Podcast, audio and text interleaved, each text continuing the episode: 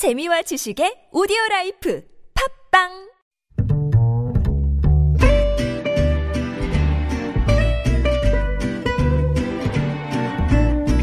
Good evening, everyone. Welcome to the evening show. 이브닝쇼 청취자 여러분, 아, 지난 이틀 대도서관과 즐거우셨습니까? 제가 조금 더 있으면 뺏길 것 같아갖고 빨리 돌아왔습니다. 네. 대도서관님이 정말 즐겁게 잘 진행을 해주셨다고 해서요. 다시 한번 이 자리를 빌어 감사드리고요. 오늘도 굉장히 많은 뉴스 준비했습니다. 몽골 헌법재판소장 지난번에 제가 우리 대한항공 항공기에서 어, 승무원을 성추행했다가 어, 풀려났다. 외교관 면책 특권을 주장했다라는 얘기 전해드렸는데요. 오늘 재입국해서 경찰 조사를 받고 있다고 하네요. 서울타임즈에서 알아보고요. 또 위 내시경 또 대장 내시경 받을 때마다 고통스러우셨던 많은 분들이 기다렸던 소식입니다. 국내 연구진이 알약처럼 삼키기만 하면 진단이 가능한 캡슐 내시경을 개발했다고 합니다. 네, 이브닝쇼의 과학 전담 전승민 기자가 알려드리겠습니다. 김준의 이브닝쇼 시작합니다.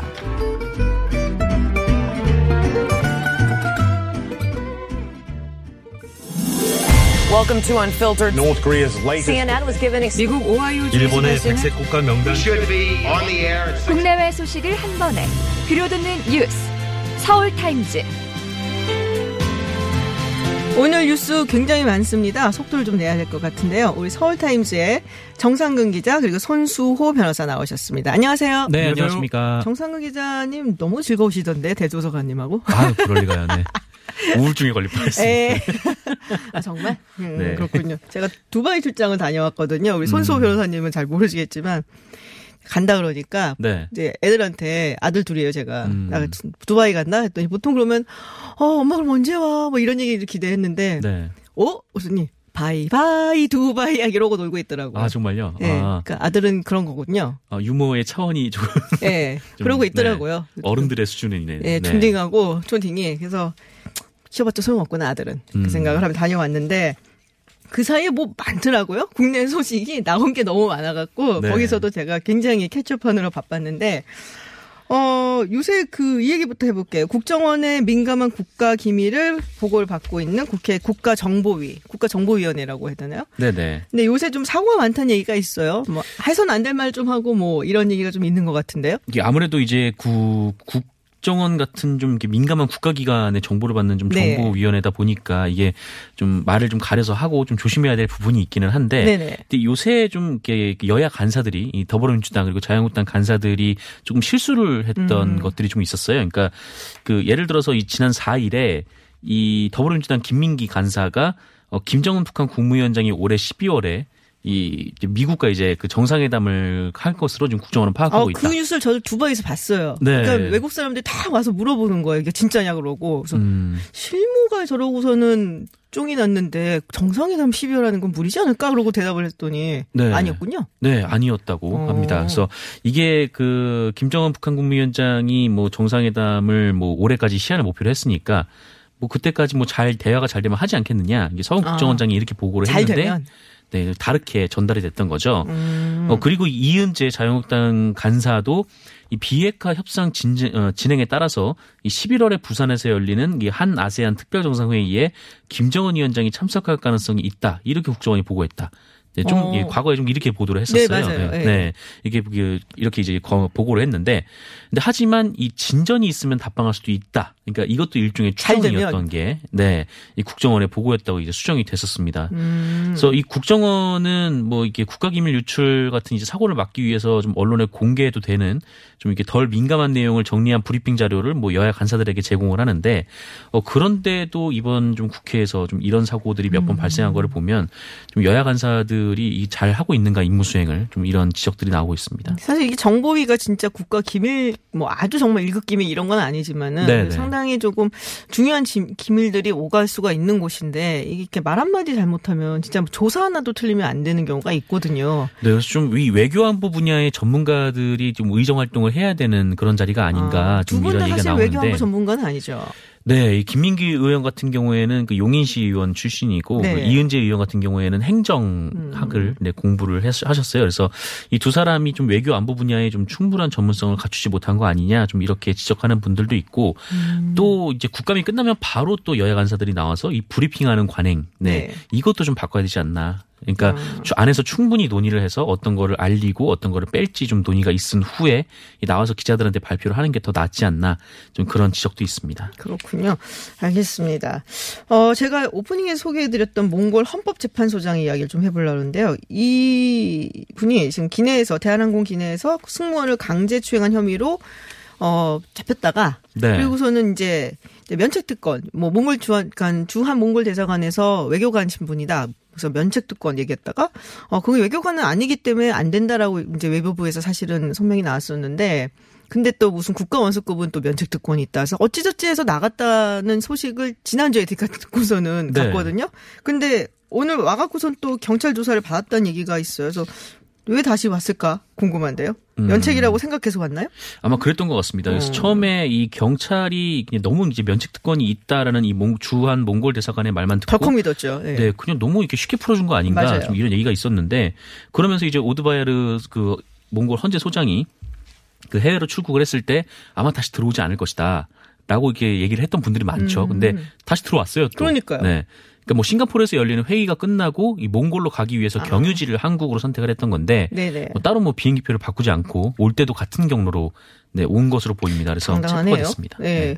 근데 변호사님 이런 경우에 어, 외교관 여권 보여주면서 면책 특권을 주장하고 그리고 석방이 됐단 말이에요. 네. 근데 어떻게 그래 되는 건가요? 수사가 그러면 되나요? 뭐 진입 재판이나 이런 부분에서. 우선 네. 지금 면책 특권이라는 얘기를 많이 하고 있는데 네. 사실 면제라는 표현이 더 정확할 수 있습니다. 면제? 왜냐하면 책임이 있- 책임을 물을 수 있지만 어, 책임을 뭐 이제 추궁하지 않겠다가 아니라 아예 우리나라에 네. 대한민국의 형사 관할권이 없다. 주리스딕션이라고 하죠. 네, 그렇습니다. 네, 얘기. 그런 네. 의미이기 때문에 형사 면제라고 표현하는 경우가 더 많은 것 같고요. 면책 음. 특권이라기보다는 이 말은 곧 외교관의 경우에는 그 주재국의 주재국의 형사처벌 대상이 아니라는 거예요. 네네. 네, 그런 그렇다면 그러면 아니 외교관 외교관 여권을 가지고 있으면 다 그 해당 조약에 해당하는 해당 조약이 적용되는 외교관인가?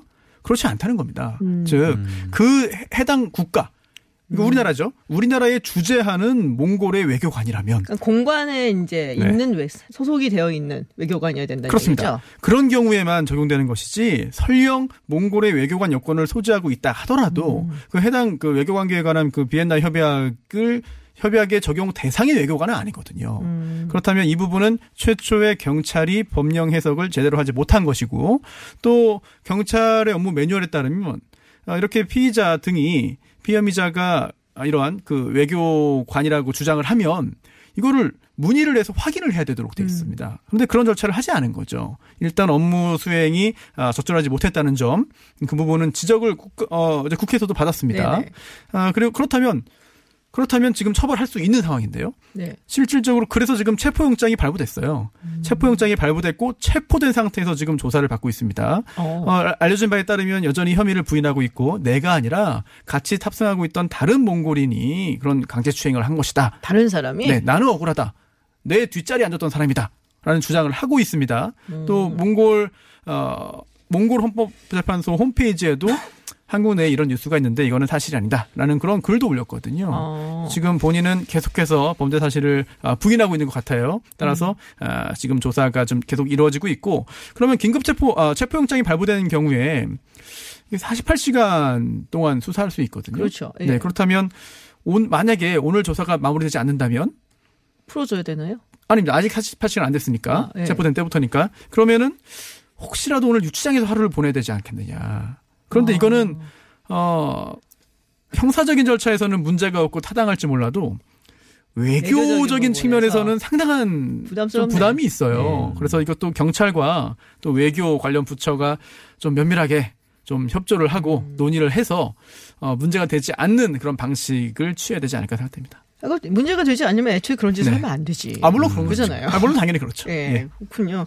아, 진짜 골치가 아프겠어요. 사실 정부 입장에서도 경찰 입장에서도 그렇고. 네, 다음 소식 전해볼게요. 타다 이야기를 좀 해볼게요. 검찰이 타다 운영을 불법으로 결론을 내리고 기소를 했어요. 저희 네. 이브닝 쇼에서도 이 얘기를 좀 해봤었는데, 근데 좀 후폭풍이 있는 것 같습니다. 지금 어, 검찰이 법무부에 얘기했는데 법무부가 뭐 국토부하고 그 이야기를 공유하지 않았다. 뭐 이런 얘기가 나오고 있는 것 같아요. 네, 맞습니다. 사실 이 타다 관련해서는 뭐 정부하고 여당이 뭐 택시업계하고 좀 중재를 하려는 노력이 좀 있었는데 네.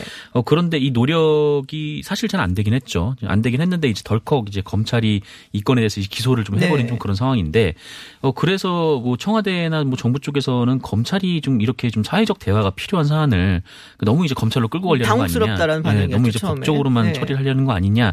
좀 이런 지적이 있었는데 이 검찰 쪽에서는 뭐 그렇지 않다. 우리는 뭐 일반 사건 같은 경우에도 뭐 서로 대화를 하고 있으면은 뭐 그 자리에서 막 그 수사를 강제로 하지 않는다. 일단 대화가 끝난 다음에 수사를 할 뿐이지. 뭐 그렇게 얘기를 하면서 우리는 법무부랑 좀 이와 관련해서 좀 충분한 얘기를 했다라고 네. 이제 주장을 했던 거죠. 근데 이제 뭐 그 청와대에서는 뭐 계속해서 좀 이 문제에 대해서 좀 어 이제 법무부 그리고 국토부 사이에 좀 얽혀 있는 뭐 그런 문제들도 있기 때문에 뭐 그 이후로는 뭐 별다른 얘기는 없습니다만 네 음. 어쨌든 뭐 상황이 좀 그렇게 돌아가고 있습니다. 그러니까 이게 뭐 제대로 어떻게 보면 부처 간에 이야기가 안 됐다라는 인식을 좀 주고 있거든요. 네. 어, 그래서 보면 뭐 이게 뭐 수사 기밀이라서 이야기를 안 한 것인지. 근데 그렇게 따지기엔 또 이게 뭐 정책 관련된 것이 아닌가 싶긴 한데요. 어, 변호사님 보시기엔 어떻게 보세요? 이게 사유 조율이 있었냐 없었냐, 뭐 정부 간의 커뮤니케이션이 제일 되, 잘 되고 있는 것이냐, 뭐 이런 거에 대해서 좀 얘기가 많은 것 같아요. 음, 그렇습니다. 어, 특히 그 동안은 이 법무부와 검찰이 네. 갈등 관계인 경우가 그렇게 많지 않았습니다. 음. 네, 그쵸. 그런데 지금은 네. 상당한 갈등 관계가 되어버렸어요. 음. 언제 이게 해소되고 어, 서로 그 갈등이 없어질지는 저는 잘 모르겠습니다. 하여튼 지금 상태는 법무부와 검찰 산하에 있는 그런 외청인 검찰청 사이에 상당한 갈등이 존재하고 있기 때문에 어떤 일이 있든 그게 행정적으로 또 정책적으로 옳은 결정, 옳은 판단이라 가정하더라도 결과적으로는 갈등 양상이 부각될 수밖에 없는 그런 상황인 것 같아요. 이번 역시 그런 것 같습니다. 검찰 입장은 이런 거죠. 아, 이거 고발건이 고발이 들어왔고 또 내부 규정에 따르면 이거 언제까지 결과 내야 됩니다. 그렇기 때문에 더 이상 시간을 끌 수 없었습니다. 라고 하는 원칙적인 이야기를 하는 것이고요. 네. 또한 법무부 입장에서는 물론 그런 규정은 있다. 다만 이게 사회적으로 굉장히 큰 갈등 요소를 가지고 지니고 있는 그런 사안이고 또한 아, 법으로 법에 의한 해결보다 정책적인 또 사회적인 타협을 통한 해결이 사실 우선되어야 되는 사안인데 네. 그렇다면 지금 당장 기소를 하는 것보다 기소를 하면서 기소를 함으로써 사회적인 타협의 가능성이 현저히 줄어들었습니다. 음. 그 부분은 어 기타 다른 법무부 외에 다른 그 아, 부처에서도 굉장히 아쉬워하고 있는 상황이거든요. 이제는 택시 측에서도 이거 봐라. 이제 우리는 더 이상 논의할 필요가 없다. 불법이졌냐? 네. 이렇게 나온다. 자, 기소됐으니까 네. 재판 받고 재판 결과 보고 얘기하자라고 할수 있거든요. 그렇다면 사회적 타협의 가능성은 더더욱 줄어들었기 때문에 검찰의 이번 조치가 물론 그 배경에 법무부와의 갈등, 현 정부와의 어떤 갈등이 있는지는 저는 알 수 없습니다만 결과적으로 그 갈등을 더 크게 부각시키는 또 하나의 사례가 된 것 같습니다. 근데 변호사님 보시기에는 어떠세요? 지금 네. 이게 기소를 한 것이 네, 그냥 법적인 부분만 해석, 법률적으로만 해석을 했을 때 네, 그때 어 현행법상 그 네. 위법의 소지가 있다는 검찰의 말에도 일리는 있다. 뭐 아니면은 아닌 것 같다. 어, 저는 보시기엔 어떠세요? 저는 범죄 혐의가 있다고 봅니다. 아 일리는 있다. 예, 그리고 음 지금 타다 측에서는 서울시에 물어봤다는 거잖아요. 네네. 그거는 유죄 무죄에 영향을 줄 수 없습니다. 어, 다만 그 과정에서 서울시가 잘못 알려줘서 거기에 기반해서 어떤 행위를 했는데 그게 처벌 대상이 된다면 그 부분은 서울시에게 책임을 물어야지.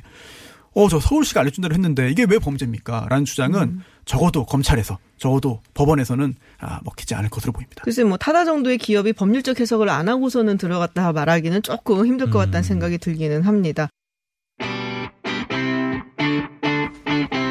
퇴근길 많은 라디오 방송 중에 당신의 선택은 TBS FM 김지윤의 김지윤의 김지윤의 이브닝 쇼.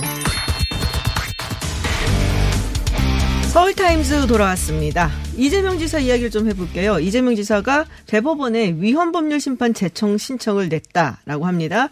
일단 요거부터 좀 설명을 해주세요. 네. 위헌법률 심판 제청 신청이 뭔지. 야, 어렵죠? 어렵네요. 위헌법률 네. 심판도 어려운데 재청을 하고 또 신청을 합니다. 그러니까 되게 어려워요. 네네. 이거는 제일 마지막 끝나는 게 신청이죠. 네. 재청을 해달라고 신청하는 겁니다. 음. 법원에. 재청을 해달라고 네. 신청을 한다. 네네. 그럼 재청은 누가 하느냐? 법원이 합니다. 누구에게? 헌법재판소에. 대법원이 네. 그러니까 헌법재판소에 해달라고 신청을 한 거군요. 대법원이 헌법재판소에 어, 해달 심판해달라고 얘기해달라는 걸 신청한 겁니다. 신청한 거죠. 네, 굉장히 아, 복잡하죠. 아, 네. 아, 복잡하네. 네. 네. 그런데 이게 이 위헌 법률 심판이라는 게요. 아, 형사 재판은 죄형 법정 중에 따라서 유효하게 효력이 있는 그런 법률이 있어야 됩니다. 네. 그래야 벌할 수 있죠. 그렇죠. 그런데 만약에 그 처벌 근거 법률이 위헌이면 헌법에 반하면 처벌하면 안 되는 거죠. 아. 그렇죠. 그런데 재판을 할 때 판사가 아니 어떤 사람이 어떤 피고인이 죄를 범했고 처벌을 했는지를 판단하기 위해서는 그 처벌 근거 규정이 헌법에 반하면 안 됩니다. 그럼 중간 재판 중간에 그런 의심이 들면 의문이 들면 헌법재판소에 보내는 거죠. 음. 이거 좀 판단해 주십시오. 이게 위헌인지 아닌지. 네. 그래서 이 위헌법률 심판 제청이 이루어져서 위헌법률 심판이 진행이 되면 어 대표적인 그런 그 효력 중에 하나가 재판의 정지입니다. 음. 아, 요게 판단이 나와야지 네. 이제 재판을 지속 계속 할 수가 있으니까. 그렇습니다. 그렇군요. 그래서 이 지금 대법원에 올라가 있잖아요. 그렇다면 대법원이 보기에 어 이재명 지사가 이렇게 신청을 했는데 대법관들이 보더라도 맞다. 이거는 헌법재판소의 판단을 받아야 된다라고 음. 생각을 하면 절차를 밟게 되는 거죠. 그러면 대법원에 올라와 있는 이 형사 재판의 판단은 재판이 정지가 되는 거예요. 음. 그래서 그 후에 어 위헌이라고 판단이 나오면 위헌 결정이 나오면 그 조항의 효력은 즉시 상실됩니다. 음. 따라서 유죄 판결을 선고한 원심 판결은 파기해야 되는 거죠. 음, 재판 자체가 형성이 안 되는 거니까요. 그렇습니다. 네. 네 반면 어, 헌법재판소에서 판단했지만 판단했는데 아 이거는 위헌은 아니다. 효력 있다. 합헌이다라고 판단하면 그때도 다시. 어 그렇군요 하고 대법원이 재판 절차를 이어갈 수 있게 되는 거죠. 아유, 말끔하게 정리가 됐어요. 음. 대법원이 그러면 이재명 지사의 주장을 받아들여 갖고 위헌 법률 심판 제청을 네, 예, 제청하면 네. 네. 예, 제청을 하면 확률이 얼마나 되나요? 글쎄요, 제가 그 확률을 말씀드리긴 좀 쉽지 않아 네. 보이고, 음. 다만 그 동안도 이 조항에 대한 여러 가지 그런 논의들은 있었습니다. 네. 아, 따라서, 아, 글쎄요, 제가 확률 말씀드린 거 좀 어려울 것 같고, 네네. 또 아마, 어, 이재명 지사를 좋아하는 분들께서는 당연히 이게 위헌이지, 이거 판단돼야 돼, 라는 생각을 하실 테고, 또 반대로, 어, 그렇게 탐탁지 않게 보시는 분들은, 야, 이거 임기 연장하려고 꼼수 부리는 거 아니냐, 이런 지적을 하는 분도 계실 것 같습니다. 그러니까 이전에 얘가 있긴 하더라고요. 제가 찾아보니까. 김상우 광주 광산구청장 같은 경우도 이제 제청을 해갖고 그, 그 경우에 받아들여져서. 근데 이게 헌법 그 위헌법률 심판 같은 경우에는 시간이 뭐 한 헌법재판소에 좀 걸리잖아요. 이게. 네. 뭐 내일 나오고 이런 게 아니니까 그러니까 한 1, 2년 정도 걸린다 감안을 하면은 음. 그러면 어쨌든 간에 이게 받아들여지면 1년 동안 재판이 이재명 재- 재판이 없는 거고 그러니까 중단이 되는 거고 그래서 이제 꼼수 부리는 게 아니냐는 얘기가 나오고 있는 거죠. 음. 뭐 이재명 지사 측 같은 경우에는 뭐 그 지사를 오래 하려고 꼼수를 쓰진 않는다 뭐 이렇게 네. 밝히긴 했는데 근데 어쨌든 결과적으로는 이게 받아들여지게 되면 뭐 1년, 2년 이게 갈 수가 있는 거죠. 그렇죠. 그래서 뭐 시간이 길어지긴 하는데 근데 이게 뭐 전제가 있는 게 이렇게 되면 반드시 뭐 대법 어, 대법원에서 이걸 받아들여서 그 음. 재청 신청이 돼야 그다음에 이제 재판이 좀 길어지는 거 아니겠습니까? 근데 그렇죠. 아직까지는 이게 뭐 대법원이 받아들일지 안 받아들일지 좀 알 수 없는 부분이 좀 있고 네 어쨌거나 뭐 이재명 지사가 이렇게 판단을 내린 거는 뭐 본인의 방어권도 있으니까 음. 네뭐 어쨌든 뭐 그렇습니다. 뭐 이국종 교수가 탄원서 써갖고 이야기가 많았잖아요. 근데 박지원 네. 의원도 썼 다고 하네요. 네, 뭐 박지원 의원은 네. 뭐 진보 세력의 재집권을 위해서 뭐 탄원을 한다 뭐 이렇게 네 하기도 했었습니다. 그렇군요. 근데 이런 탄원서가 네.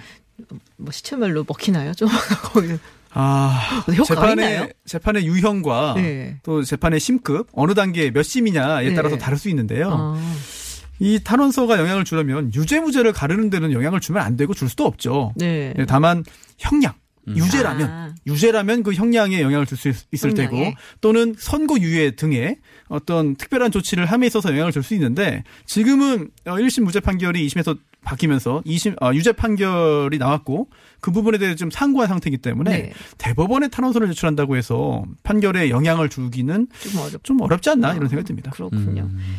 네, 다음 소식입니다. 아이돌 선발하는 프로듀스 X 101 그 제작진이 구속이 됐어요. 이거 한참 시끄러웠는데 또 청소년들 사이에서는 이게 굉장히 화제인 것 같더라고요. 보니까 어 근데 뭐 구속영장 청구 과정 언론에 알리지 않았다라는 것 갖고선 얘기가 좀 있는데 이게 뭐 피의 사실 공표 금지 뭐 이것 때문에 안 한 건가요?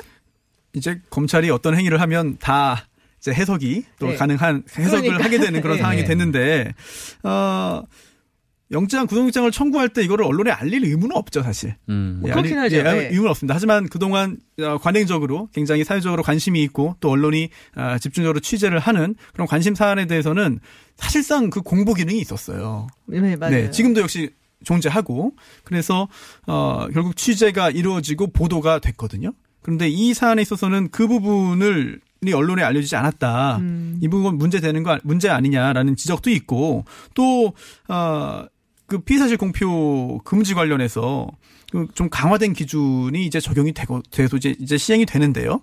어 이제 그건 다음 달 시행이죠. 다음 달에 시행이 되죠. 예, 그런데 네. 이걸 미리 좀 적용한 거 아니냐라는 음. 그런 어, 비판도 나오곤 있습니다만 글쎄요 이 부분은 역시 검찰이 어떤 의도하에 한 것인지 아니면 이제부터는 우리는 그런 식으로 어, 특별히 이제 언론을 통해서 다 하나하나 공개하진 않겠습니다라는 취지에서 한 것인지 여부는 뭐 해석이 음. 다를 것 같습니다. 근데 이게 정말 아이들 사이에서도 굉장히 이슈가 네. 됐지만 아재들 사이에서도 굉장히 이슈였어요. 사실은 인터넷 커뮤니티 같은 데 가보면은 정말 그 삼촌 팬들 많잖아요. 그렇죠. 예. 네, 뭐 원픽 뭐 이런 얘기도 있었고. 네. 원픽은 항상 있는 겁니다. 저도 있기 때문에. 근데 네네. 그래갖고 이것 때문에 말들이 많았거든요. 근데 이 팬들로 구성이 됐었잖아요. 진상규명위원회가 네, 고발이 맞아요. 이루어져갖고 그래서 된 거라서 어떻게 하면은 이제 팬덤 팬덤 우리가 얘기를 하는데 팬덤 음. 문화가 뭔가를 좀 이뤄냈다. 뭐 이런 얘기들도 있더라고요. 애초에 이 프로듀스 시리즈가 내세웠던 게 이 동등한 이제 소, 그 소비자들, 그러니까 시청자들의 입장에서 뭐 자기에게 원하는 이제 아이돌 후보생에게 이제 투표를 하고 그렇죠. 그 투표를 바탕으로 이제 가장 많이 표를 받은 분들이 이제 아이돌로 구성이 돼서 데뷔를 하는 게 이 프로그램의 이제 목적이자 정체성이었던 거죠. 근데 네. 그렇기 때문에 뭐 10대부터 이 40대, 50대까지 계속 자신의 이제 원픽에게 투표를 계속 하고 뭐 문자 메시지 뭐 100원이라고 하지만 뭐 그거를 계속 활용을 해서 이제 100원 그러면서 봐. 네, 계속 이제 투표를 했던 건데, 네. 어, 그런데 결국 이제 결론이 이렇게 나와 버리니까, 뭐 젊은 분들 입장에서는, 아, 이것 조차도 이제 공정하지 음. 않구나라고 좀 상처를 받은 부분도 있는 것 같아요. 근데 어쨌든 이게 원래 좀 논란이 좀 불거졌을 때도 이 엠넷 측에서는 계속 뭐 사실이 아니다, 뭐 CJ 쪽- 뭐 같은 쪽에서도 뭐 그럴 일이 없다라고 했지만, 결국 이제 소비자들이 이 투표 결과에 좀 이상한 점을 발견을 하고, 여기에서 온라인을 통해서 머리를 맞대고 분석을 하고, 그게 이제 검찰에 수사 의뢰가 들어간 거고, 검찰 수사 결과 이제 결론이 이렇게 나왔던 거죠. 네. 음. 그렇군요. 원픽 있으셨어요, 우리 정상근 기자님? 저는 그 시리즈를 다 보진 않아가지고. 아 그래요? 어. 한번 이제 재방송할 때마다 채널 돌리다가 봐- 보기만 해가지고. 그렇군요. 네. 그 마음속에 원픽이 있었나. 보다. 얘기한 거 보니까. 네. 강다니엘 씨. 나 강다니엘 씨였어요? 아, 저는 그 남자 아이돌 편을 봤거든요. 아, 네. 그러셨구나. 시즌 2. 아, 손수호 변호사님은. 저는 잘 모르겠습니다. 에이, 사모님이 듣고 계신다고 지금 그러시는 아. 거 아니에요? 잘 모르겠어요 이거. 모르겠어요. 어, 모르신답니다. 네, 믿어드릴게요. 네. 친해자분은 원픽이 어떤 분?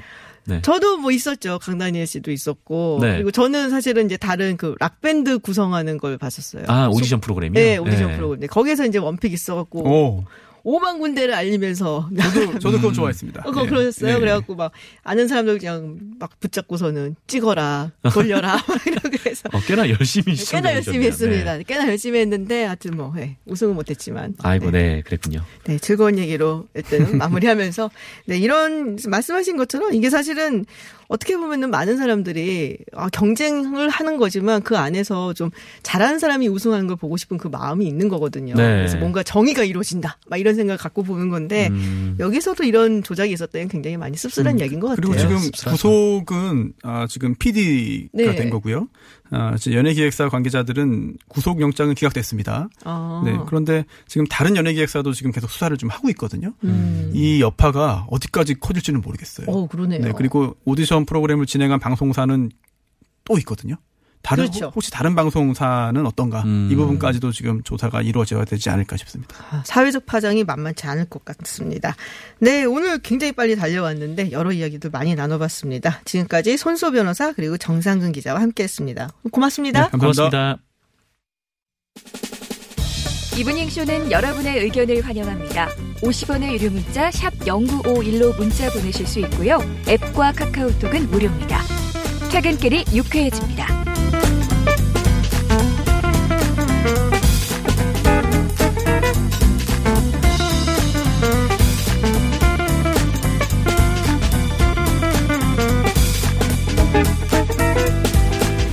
네, 외신 뉴스 알아보는 서울타임즈 시간입니다. 전주현 캐스터와 함께합니다. 안녕하세요. 네, 안녕하세요. 네. 어, 빨리 가야겠어요. 시간이 별로 없어서. 그러네요. 네. 네. 일단 어, 이 얘기를 먼저 해볼게요. 일본 진짜 지금 방문 중이죠. 문희상 국회의장의 그 강제동원 문제 해법으로 양국이 국민 성금으로 재원을 마련하자라고 방안을 제안을 했습니다. 근데 네. 일본 측에서 거절을 했네요. 그렇습니다. 이 제안한 방안이 어떤 내용이냐면 한국, 일본 기업, 양국 국민의 자발적인 성금으로 지원해서 기, 기금을 만드는 이른바 원 플러스 원 플러스 국민 성금 네. 이 안으로 불리고 있습니다. 그러니까 일본 그러니까 일제 강제 동원됐던 피해자 배상 문제 재원을 마련하기 위한 해법을 제시를 한 건데 그러니까 한국 대법원의 배상 명령을 받았던 일본 기업들이 있잖아요. 네. 그래서 그리고 65년에 한일 경협으로 성장한 한국 기업들의 기부금, 또 다른 기업들, 또 양국 국민의 성금까지 포함한 폭넓은 기금을 만들어 보자. 그리고 화해 치유 재단 해산이 되면서 동결 상태가 돼 있는 일본 정부의 출연금 잔액 60억 원도 포함을 시키자 이런 안이었어요. 일본 정부가 이 제안을 받아들일 수 없다 이런 입장을 밝혔다고 일본 NHK 방송이 보도를 했습니다. 그러니까 일본 정부 관계자의 말을 인용을 한 건데 문 의장의 제안은 일본 기업이 비용을 내는 걸 전제로 하고 있다. 그러면서 지금까지 자신들의 입장처럼 일본으로서는 받아들일 수 없다. 이렇게 말을 했다는 건데요. 또 아베 총리가 4일에 문재인 대통령하고 짧은 환담을 가졌잖아요. 한 11분. 그렇습니다. 그때 징용 문제에 대해서 일본 측이 입장을 바꾸는 일은 없다. 이렇게 아베 총리가 그 입장을 또 전달을 했다. 이걸 다시 한번 강조하면서 일본이 자금을 내는 것으로 이어지는 대응은 하지 않을 방침이다. 네. 이렇게 설명을 했다고 합니다. 하여튼 뭐 굉장히 강경한 모습을 아직 보이고 있다라는 소식이 들어와 있고, 어, 파리 기후 변화 협약, 어, 이게 벌써 한 3년 전 얘기인데, 그 네. 당시에도 이 얘기를 했었어요. 네네. 트럼프 대통령이 2017년에 이거를 탈퇴를 할 때, 그래도 뭐 한 몇 년 걸린다. 그렇습니다. 네, 그러니까 뭐 당장은 아니고 한 4년 네. 걸리게 되어 있다라고 해서 벌써 지금 3년이 지났단 말이에요. 그렇습니다. 네. 이게 2017년 6월에 일단 선언을 했잖아요. 네네. 근데 이 협약 규정이 3년 동안 맞아요. 탈퇴를 금지하고 있었기 때문에 그러니까 이게 협약이 2016년에 이루어진 그 그렇습니다. 발효가 됐기 때문에 그래서 올해 11월 3일까지는 탈퇴를 통보하는 게 불가능했어요. 근데 이제 시간이 지났으니까 4일에 바로 그 폼페이오 장관이 미국이 파리 협약에서 탈퇴하기 위한 프로세스를 시작했다 이렇게 발표를 해버린 겁니다. 그래서 공식 탕- 탈퇴 통보를 이미 유엔에 전달을 했고요. 그래도 최종적으로 탈퇴하기까지는 앞으로 또 시간이 걸리죠. 1년이 걸린다고 네. 합니다. 그래서 트럼프 대통령이 미국의 노동자, 기업, 납세자에게 지워지는 불공정한 경제적 부담 때문에 파리 협약 탈퇴 결정을 내린 것이다. 이렇게 폼페이오 장관이 설명을 했습니다. 근데 오늘 마크롱 대통령하고 시진핑 중국 국가주석은 파리 협약의 불가역성이라는 표현이 포함된 기후 협약에 또 사인을 할 예정으로 알려졌습니다. 그러니까 어떻게 보면 이게 굉장히 앞으로 중요한 이슈가 될 텐데 네. 미국이 여기서 탈퇴를 하고 중국이 여기서 그럼 우리가 뭔가 기선을 잡고 가겠다라는 그렇습니다. 뭐- 뭐랄까 좀 의욕 이런 걸 네네. 보이고 있는 것 같더라고요. 그죠 뭐 무역 협상도 그렇고 지금 중국은 계속 다자 무역, 다자 협약을 강조하고 있는데 미국은 지금 혼자서 가는 고립주의를 선택하고 있다 이런 분석이 많이 나오고 있죠. 예, 지금 뭐 굉장히 많은 국가 153개국 과학자들이 지금 지구, 지구가 네. 정말로 이제 기후적으로 봤을 때 비상사태다라는 성명까지 냈다고 하는데 그렇습니다. 만 1258명이나 되는 과학자들이 학술지 바이오 사이언스에 이제 성명을 발표한 건데요. 전 세계가 중대 조치를 취하지 않는 이상 기후 위기로 전례 없는 고통을 겪게 될 것이다. 이런 설명을 발표했어요. 왜냐하면 기후 변화가 자신들이 생각했던 것보다 더 빨리 일어나고 있다. 이렇게 얘기를 했습니다. 그래서 육류 소비량과 항공 운행이 증가 하고 있고 산림 파괴가 가속화되고 있고 전 세계적으로 이산화탄소 배출량이 증가하고 있는데 이게 심각한 기후 위기의 원인이다 이렇게 얘기를 했습니다. 그래서 대부분 기후 관련 지표가 인간이 잘못된 방향으로 가고 있다는 걸 보여준다 지적을 했는데요. 지금 이상 기후가 발생하는 숫자가 굉장히 많이 늘었어요. 네. 1980년에는 이상 기후가 200여 개에 불과했는데 작년에 800여 개로 늘어났다고 합니다. 4배나 많아졌고요. 근데 이걸 두고서는 이게 지구가 살아오는 시간 동안에 네. 항상 그렇게 있어 왔다라고 얘기를 하는 네네. 사람들이 있고 그리고 이제 이것이 굉장히 스- 굉장히 특별한 스페셜한 그렇습니다. 케이스다라고 이제 주장을 하고 그리고 이것이 인간의 어떤 행위 때문에 네. 어 이렇게 된 것이다라고 얘기를 한 사람들이 있는데 이제 트럼프 대통령 같은 경우에는 아니라는 거잖아요. 아니라는 겁니다. 네. 그리고 특히 자신들의 온실가스이 오히려 줄었다 뭐 이렇게 얘기까지 하고 있으니까요. 네, 이거 가짜 뉴스다라고 항상 얘기를 하고 그렇죠. 있잖아요. 네. 네. 아무튼 빨리 우리가 대책을 시행해야 된다. 과학자들은 경고를 내렸습니다.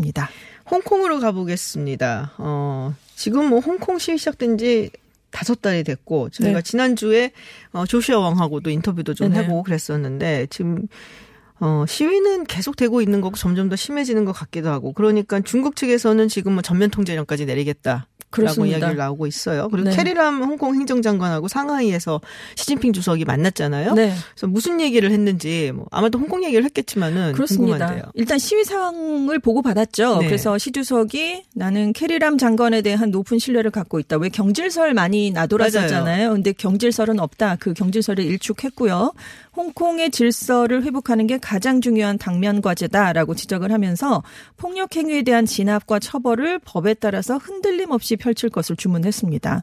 두 사람만 만난 게 아니라 뭐 다른 외교부장도 있었고요. 중국의 본토 치안을 총괄하는 자우커즈 공안부장이 참석했다는 게 눈길을 끌었는데요. 이 자우커즈 부장이 시주석 회동에 동석한 건 9월에 신임 마카오 행정장관을 만났을 때였거든요. 그래서 네. 그 자리에서 일국양제를 굉장히 강조했었기 때문에 이번에도 같은 입장이다 이걸 나타내는 것으로 지금 해석이 되고 있습니다. 근데 지금 이런 얘기들이 나, 계속 나오고 있어요. 그러니까는 뭐 시위대가 다쳤다는 네. 얘기. 뭐 근데 이번엔 또 대학생이 최루탄 피하려다가 떨어졌다는 얘기도 있네요. 그렇습니다. 4일 새벽에 홍콩 과기대학 학생 차우추록이 경찰이 쏜 최루탄을 피하려고 하다가 지상 주차장 3층에서 2층으로 떨어졌어요. 근데 심각한 손상을 입고 뇌출혈을 일으켜서 지금 의식 불명 상태에 빠져 있습니다. 근데 너무 위태로우니까 응급 구조 요원이 10분 만에 현장에 오긴 했거든요. 네네. 근데 무전으로 구급차가 필요하다 라고 했는데 옆에 있던 그 다른 주민이 들었을 때 지금 경찰이 길을 막고 있어서 진입할 방법이 없으니까 돌아서 가야 된다. 운전기사가 이렇게 답을 한 걸 옆 사람이 아. 들었다는 거죠. 그래서 결국 40분이나 넘게 병원 이송이 지체가 됐습니다. 그래서 지금 아주 심각한 상태에 빠지게 된 건데요. 홍콩 경찰이 이번뿐만이 아니고 시위 현장에서 부상자를 치료하려고 하는 응급 구조 요원을 방해하려는 모습이 여러 차례 목격된 적이 이미 있어요. 그래서 어. 그동안에 큰 비난을 많이 받아왔습니다. 아, 그거는 안 되죠. 안 되죠. 그래. 네. 다친 사람들은 빨리빨리 치료를 해줘야 그렇습니다. 되는데 경찰이 또 시민을 보호할 의무가 있는데 굉장히 좀 안타깝고 좀 화가 나는 소식이네요. 그렇죠. 그런 네. 거는. 손흥민 선수 이야기를 좀 해볼게요. 저는 외국에 있다 얘기를 들어가고. 깜짝 놀랐는데 출전 정지? 손, 손흥민 선수가 그런 행동을 할 사람이 아닌데 그러니까요. 굉장히 놀랐거든요. 네, 그 세 경기 출전 정지 징계가 내려졌었잖아요. 네. 워낙. 근데 지금 잉글랜드 축구 협회가 그 레드 카드를 철회해서 세 경기 출전 정지 징계도 함께 풀렸습니다. 왜냐하면 토트넘이 항소를 했거든요. 그 음. 상대방 그 부상을 당한 고메스 선수 부상이 태클 때문이 아니고 태클 상황 이후에 다른 수비 선수 오리에라는 선수랑 부딪히면서 발생한 것이다. 아. 그래서 손흥민 선수의 징계에 항소를 했고 그래서 이걸 받아들여서 곧바로 징계 철회가 결정이 됐거든요. 그래서 손흥민 선수는 10일 열리는 프리미어리그 경기부터 정상적으로 출전을 할수 아, 있게 됐습니다. 다행이네요. 왜냐하면은 그러고 나서 손흥민 선수가 약간 네. 좀 충격받은 듯한 느낌이 좀 들었었어요. 그럴 수밖에 없죠. 네. 라커룸에서 굉장히 경기가 끝날 때까지 울었다라고 어. 했잖아요. 그래서 지금 일단 챔피언스리그 지베제다와 원정 경기를 하기 위해서 그 장소로 떠났거든요. 근데 빠르게 좀 안정을 찾고 있는 모습이다. 이런 뭐 사진도 알려 지고 있고 소식도 알려지고 있고 해리케인 선수가 뭐 많이 선수들이 지금 응원을 해주고 있고 지금 다 다독이고 있다 이렇게 얘기를 하면서 안정을 찾아가고 있다고 얘기를 했습니다. 네, 다행입니다. 네. 네, 손흥민 선수 기운 내시고요. 네, 네. 한국에서 많이 응원하고 있습니다. 바쁘게 달려왔어요. 네, 지금까지 전주현 외신 캐스터와 함께했습니다. 고맙습니다. 네, 감사합니다.